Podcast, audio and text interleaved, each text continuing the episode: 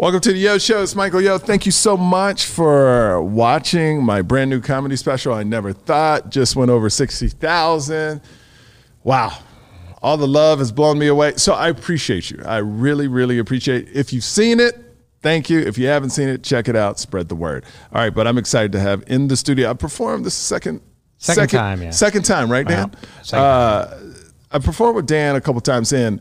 I, I talked to Mark Cohen about you. Okay. And like you literally have been in the cellar for 20 something years since, Since the, start. 90s, let's just leave it at that. Is that is that the start of the cellar, the 90s? no, the or- start of the cellar I think was 1983. I'm not sure. I wasn't around, but Yeah. I think it was like 80 in the 80s. So when did you get in in the nine, early 90s? mid 90s? Yeah. Mid 90s. How how was the cellar? Well, how'd you get in? Did you have an audition? Well, back in those days, the, the comedy cellar wasn't what what it is today. It was a club like any other, and it wasn't like the best club in the city. It was one of several clubs in the city that were good.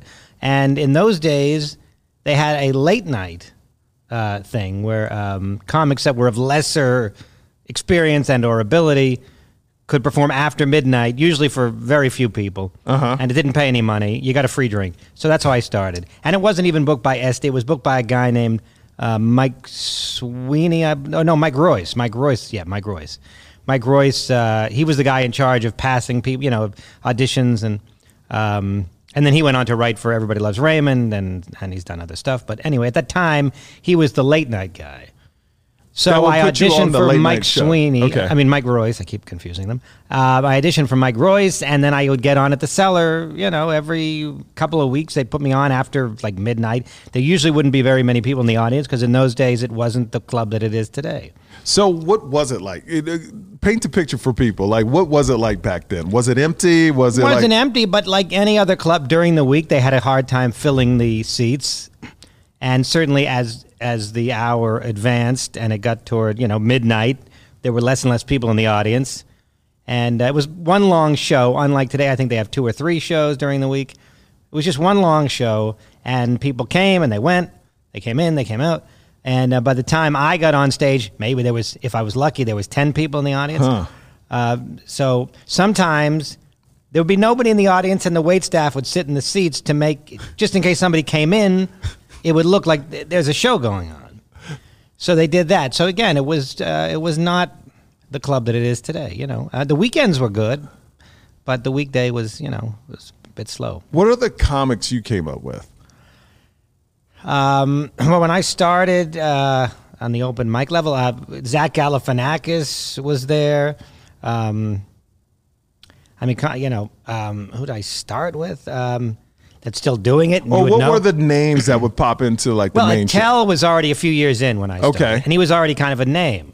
Even then, even like the mid '90s, it was oh, Da- oh shit, Dave Attell. Uh, Louis was a na- was already kind of a name, not a household name, but these were people that were a name amongst the New York comedy. Was. Burr up then? Yeah, Burr was around. Yeah, Uh-huh. But Burr was around. I didn't do open mics with him, but uh, he might have started a little earlier than me. Giraldo, Greg Giraldo started a little earlier than me, but was more or less was fairly new when I started. Um, What was a comic that you saw the first time and you go, "This is the guy that's going to be huge"?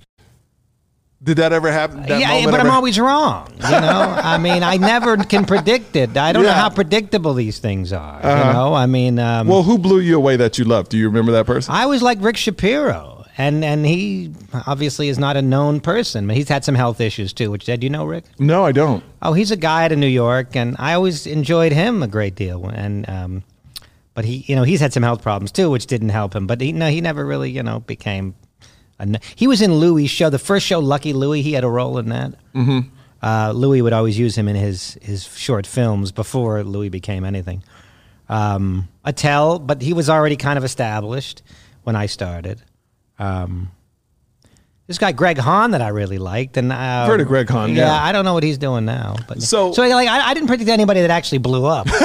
you know? So if you didn't pick them, that was a better chance they would blow up. Yeah, the people I said I don't get it. Those are the people that went on to big things. no, I don't know. It's I think it's hard to predict. I, Yeah. I think you can. I, I only can tell you who I like. I can't tell you who's going to make it. Yeah. You know, I thought Godfrey would be bigger than he is. Godfrey is the one of the most talented people on earth. Like I, I don't understand how he's not bigger. Like the guy it's a is weird so it's a weird business, you know. I guess is is, is the is the lesson. But, Yeah. um, yeah. I don't know. I'm- So, yeah. so how was? I mean, of course, comedy's changed throughout the years. What's the biggest difference you're seeing today? Well, the back- biggest difference is social media. In those days, we all waited around to get like somebody from Hollywood to tell us, "Okay, you can be in this sitcom," and that was the way you became famous. Generally speaking, I mean, some people became famous, I guess, like Dice became famous as a stand-up, but I think that was rare, and so did. Uh, um, um, uh, oh, I'm blanking on his name, Stephen Wright. Uh, they became famous as stand-ups, but most stand-ups who became famous became famous because they were on a sitcom. They were a little bit famous, but then they went on a sitcom and they became really famous, uh, like Roseanne Barr and Brett Butler and Seinfeld. uh, Seinfeld. Yeah, and he was already well known, but yeah, um, but he became much much bigger. So that's what we were all waiting for. Now when people get famous from YouTube, from Instagram, they get famous, but in a more nichey way. Like Seinfeld was famous all over the world. You go anywhere He in the world, say Jerry Seinfeld, and everybody knows who he is. I don't know that everybody knows who. A lot of like uh, like um, Andrew Schulz, you know, he has a big following. Uh, Chris uh, Chris uh, Distefano, but I don't know how many if they're household names.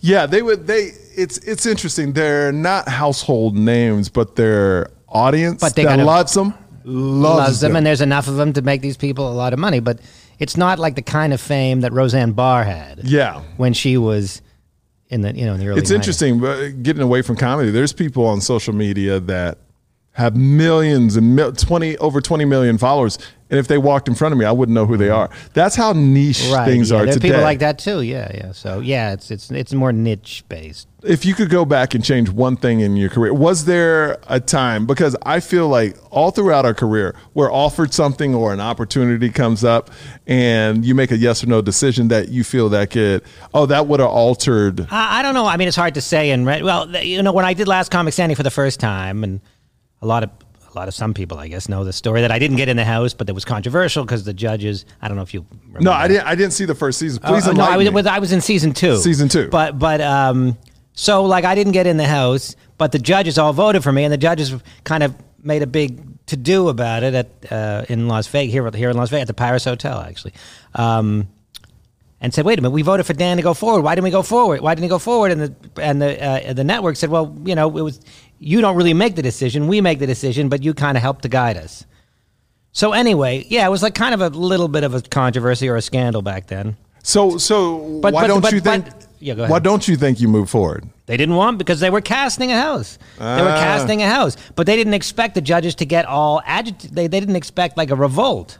Who were the judges at that At time? the time was uh, Brett Butler, uh, Drew Carey, um, uh, uh, uh, Anthony. What's that guy? Anthony Clark, and there was one other person, but I name escapes. me. okay. Okay. somebody that was not quite as well known. Um, anyway, um, so then they called me up and said, "W- "You can go in the house. We're going to put you in the house as like a wild card." and then, but I didn't. I said no because I was so disgusted with the show. So if I had to go back and change something, I would have gone in the house that year. I don't know what would that have done for me. You know, Bonnie McFarlane was in the house that year. Rich was Rich Vos. No, he was in the previous year, I think. Uh, Bonnie McFarlane was in the house that year. Jay London was in the house that year. Um, Corey Holcomb, I believe, was in the house that year. Um, I believe. What year was this? Alonzo Bodden? It was like 2004 or so. Okay. Yeah. So those people were in the house. None of them. At Gary Gulman was in the house.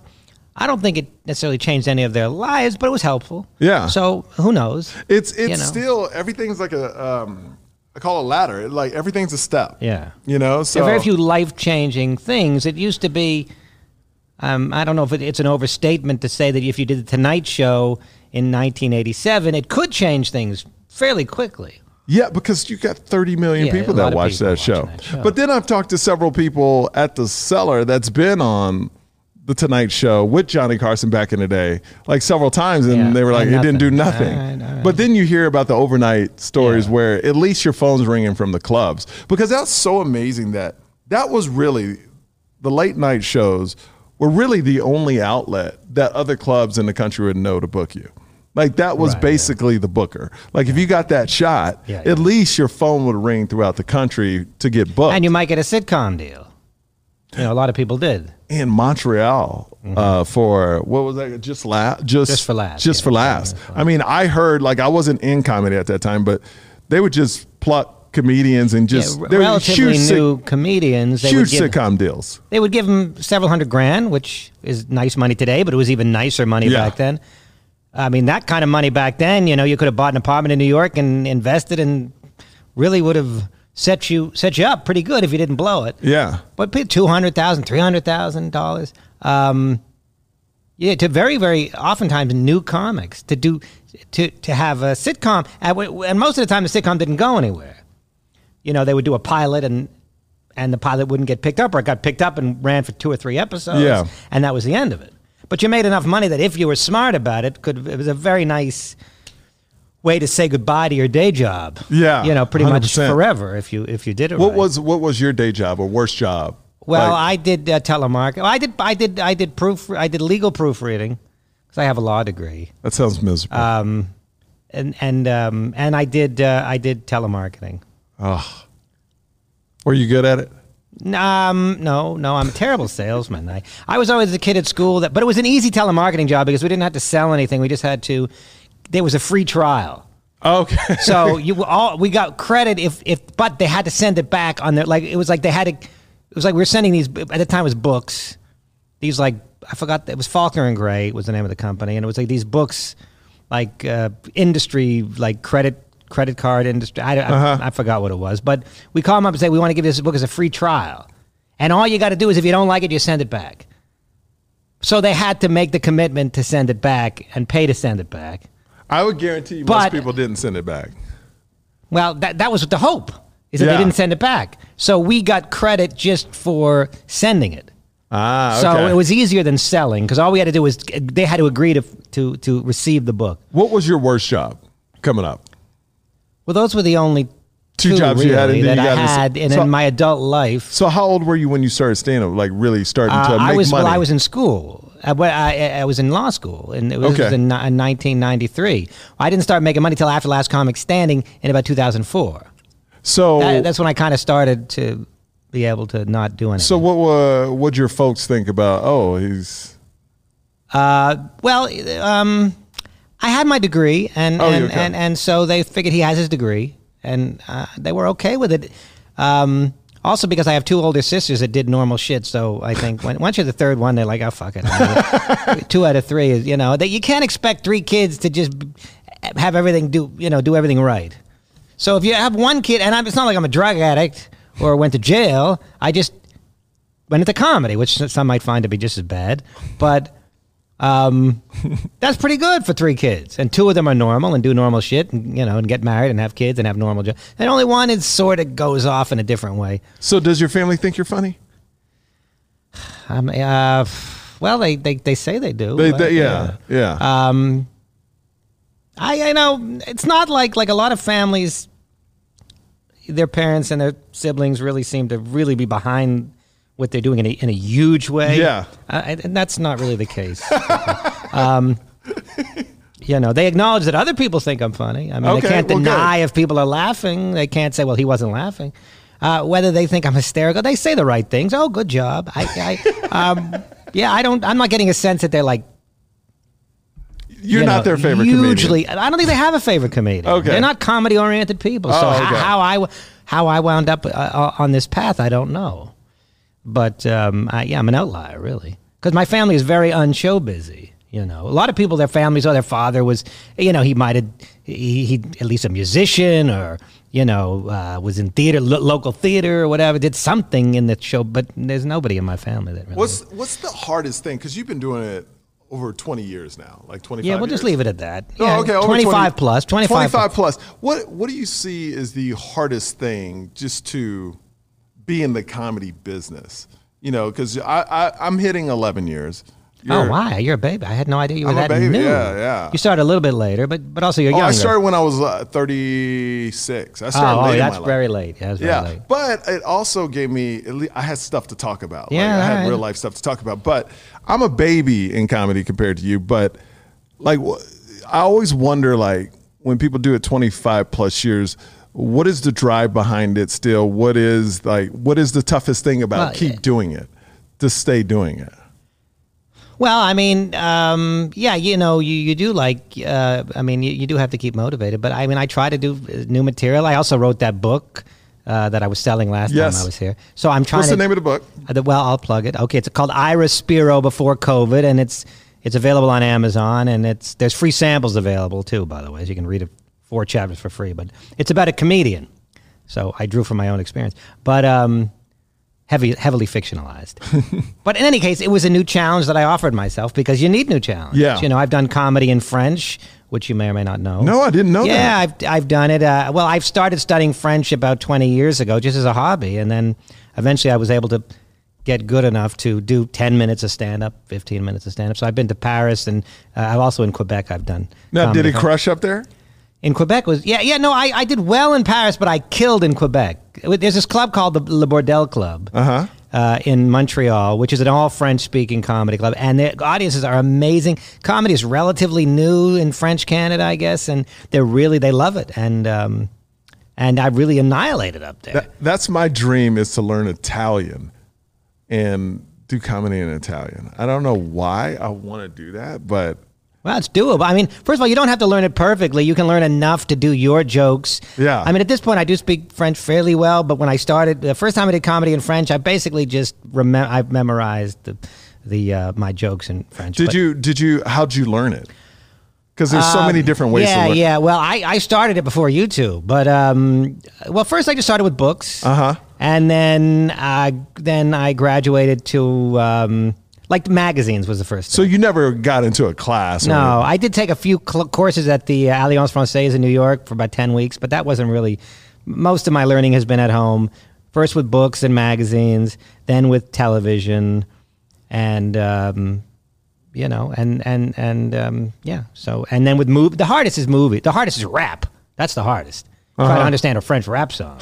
You know, I mean, can you imagine like you, your your English is like not great, and you're trying to understand rap in English. You know, you, that's really the highest level. Yeah. But um, and then there's a difference between understanding and speaking. So you also have to speak. So I try to get together with people in New York that are French if I can find them. Uh-huh. And there's websites where you, there's like websites. There's meetup groups for There's French? meetup groups of people that want to learn English and, and you want to learn French. So you get together and you spend a half hour speaking French and then, then a half hour speaking. English. Mostly you're just there trying to get laid, but you're also like because you know you there's, you can you can meet chicks there too. um, but So I, I, I take it you're single. yes, Have you ever been married? No, I never have. No, I've never been okay. married. I'm, I'm in a long. I follow a long tradition of comedians that have never been married, like the great Dave Attell, the great Todd Barry, the great Greg Rogell, uh, the great Lewis Black. I don't think has ever been married. And now you. And now I follow in the long tradition of comedians that aren't maybe quite right in the Okay, head. when you when when when you do date a girl and it ends, do they have because the only reason I asked this is because every time I broke up or got broken up with, the girl always said every single girl always said the same thing. You're so selfish. So I knew I had to work on being selfish. Mm-hmm. Is there a running theme when you break up with someone or someone breaks up with you? Like why it's not working? well, I don't think there's a running theme. Yeah, mine I don't was think there's a constant uh, theme. What's the constant? run. No, there is not a constant. Oh, okay. Yeah, so. I guess it's good when there's a constant. At least you can fix Well, at that. least you know what, what to work on. See, I knew. Yeah, I know. Like as soon as I'm stopped being selfish and worked on that, I could get, you know, find the person. So, I don't know. What do you think it is, Dan? I, I think it's just not for me. You know the Oh, the marriage thing. yeah the the the, the long term you know Okay. commitment thing. Yeah, I don't think it's for me. The only commitment is stand up for you. Well, that's the only one that has been. Yeah. it's the only one that has been. You know Wow. that I've kept with there you go. for this long. You're loyal. and French. And French. Yeah, What been- made I've you been- want to take French? Well, I wanted to learn a foreign language. You had to pick one. Yeah. But um, I had just come back from Montreal doing Jimbo's Comedy Club. Okay. shortly after 9-11 i just kind of that's how i remember when it was um, and i was just up there and i was just around Fran- I, my parents are, are from montreal by the way uh, they're english speakers but we used to go there as when i was a kid all the time but for some reason french never interested me then but then when i came back from this trip all of a sudden i had french in my head you know because I was spending time in downtown where it's very bilingual, and people were sort of switching back between the two. And I thought, well, that's pretty cool to be able to go back and forth between the two like that. the two languages. So I got home, and I, at that time I was spending a lot of time at the bookstore. Because in those days there was a bookstore on like every block before the internet just blew the bookstore industry Yeah. apart. And you could just hang out and read, and you never had to buy anything. You buy a coffee at the cafe, and you sit on a chair and you read. read. And I spent hours there because I had a roommate, and I was I, I didn't want to interact with my roommate because it was a small apartment, and there was nothing against him, but I was just like I, I You need your say- space. so I would go there and read a lot, and then I so I started I started reading French books. You know, reading like French, like you know how to learn Barron's French the fast and fun way. I think was my first book that I picked up. Okay, and, so- to- and it just started off on the conjugations: je suis, vous êtes, you know, and then from there. I remember I took French. All I remember is Je m'appelle Michel, uh, acheter de bonbon. Buy buy candy. Yeah, my name is Michael. I want to buy candy. That's all I remember from my French class. That's it. Well, that'll get you was by. for a little bit. Well, that that's enough to start a conversation, and then and then the French person might realize that English is a better option, and then just respond in English. But at least you've shown that uh, you have you respect you you made the effort. Because sometimes I feel like if you make the effort in other languages and you just not good at it, they get more frustrated than Well, they usually, and my I have a joke about that. If you've watched, uh, you know, about how people just answer you back in English. yeah.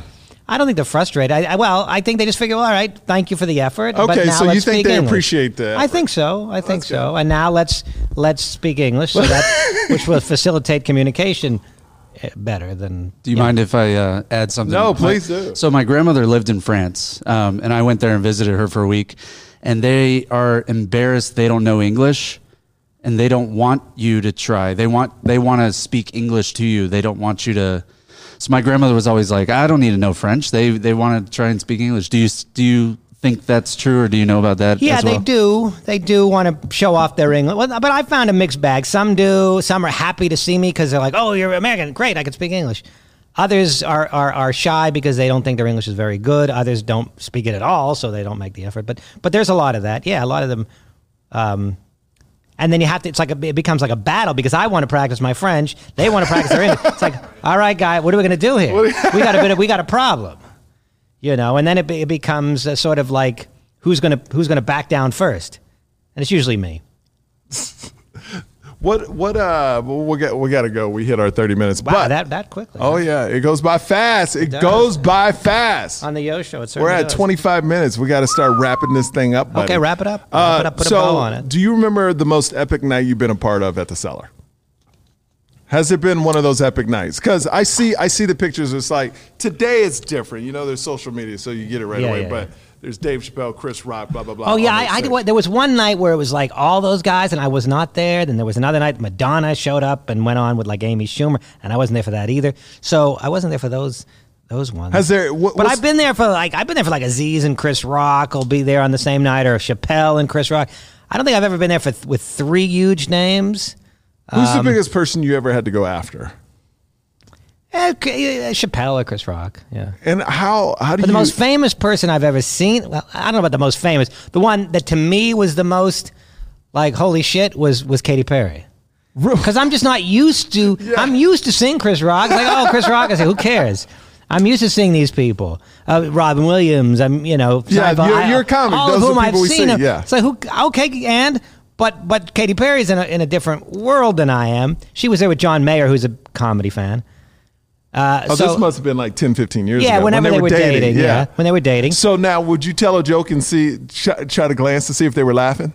Yeah, they were like in the corner and it Uh-huh. was dark. I couldn't really see them. Okay. Um, but Katy did say it was funny afterwards. I guess I don't know if she was being polite or she meant it. I don't know. Um, but yeah, so so um, oh, you know Steely Dan? What's that guy's name? Donald Fagen from Steely Dan. Yep. You know him? No, I don't. He was in the well. Steely Dan's a pretty big band. And I he- know they're big, Donald yeah. Fagen is the lead singer, or one of the two, and he was in the audience one night, and I kept looking at him, and nothing. Stone face. You know. And our Canadian listeners, will, or your Canadian listeners, will appreciate uh, Burton Cummings, uh, lead singer of the Guess Who, was also in the audience, but he he was laughing. He was laughing. Yeah, I didn't know who he was. He came up to me. He said, hey, "He's Canadian." He said, "Hey, good show, eh?"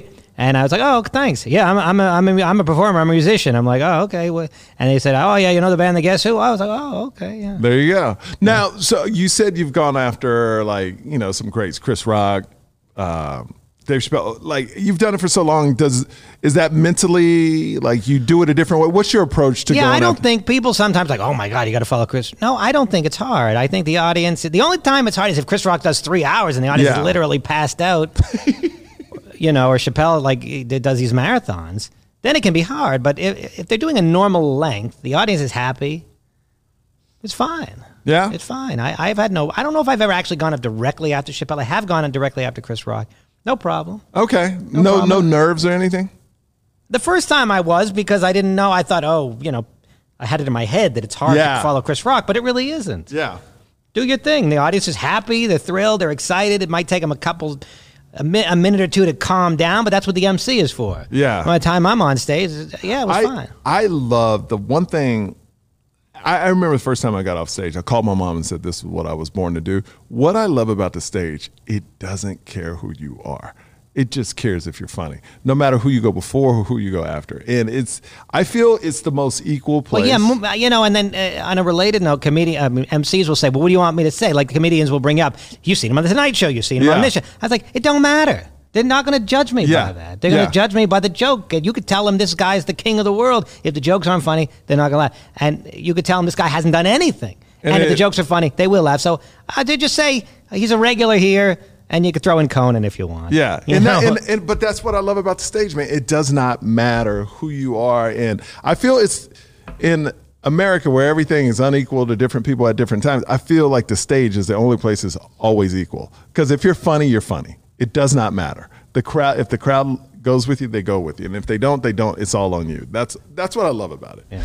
That's my favorite thing. Uh, where can people reach out to you, see your, your book, play your book Well, one the more book time? once again, Iris Spiro before COVID. It's about a neurotic New York comedian. So you know, where do I get these ideas? Um, on Amazon, um, and at Dan Natterman on Instagram or Twitter, and uh, you know, to All right. keep keep tabs on me if you want. Uh, Uh, All right, yeah, Dan. Well, thanks for popping I'll see by. you tonight. Thank you. Uh, I'll see you tonight. All right. Thanks for watching the Yo Show.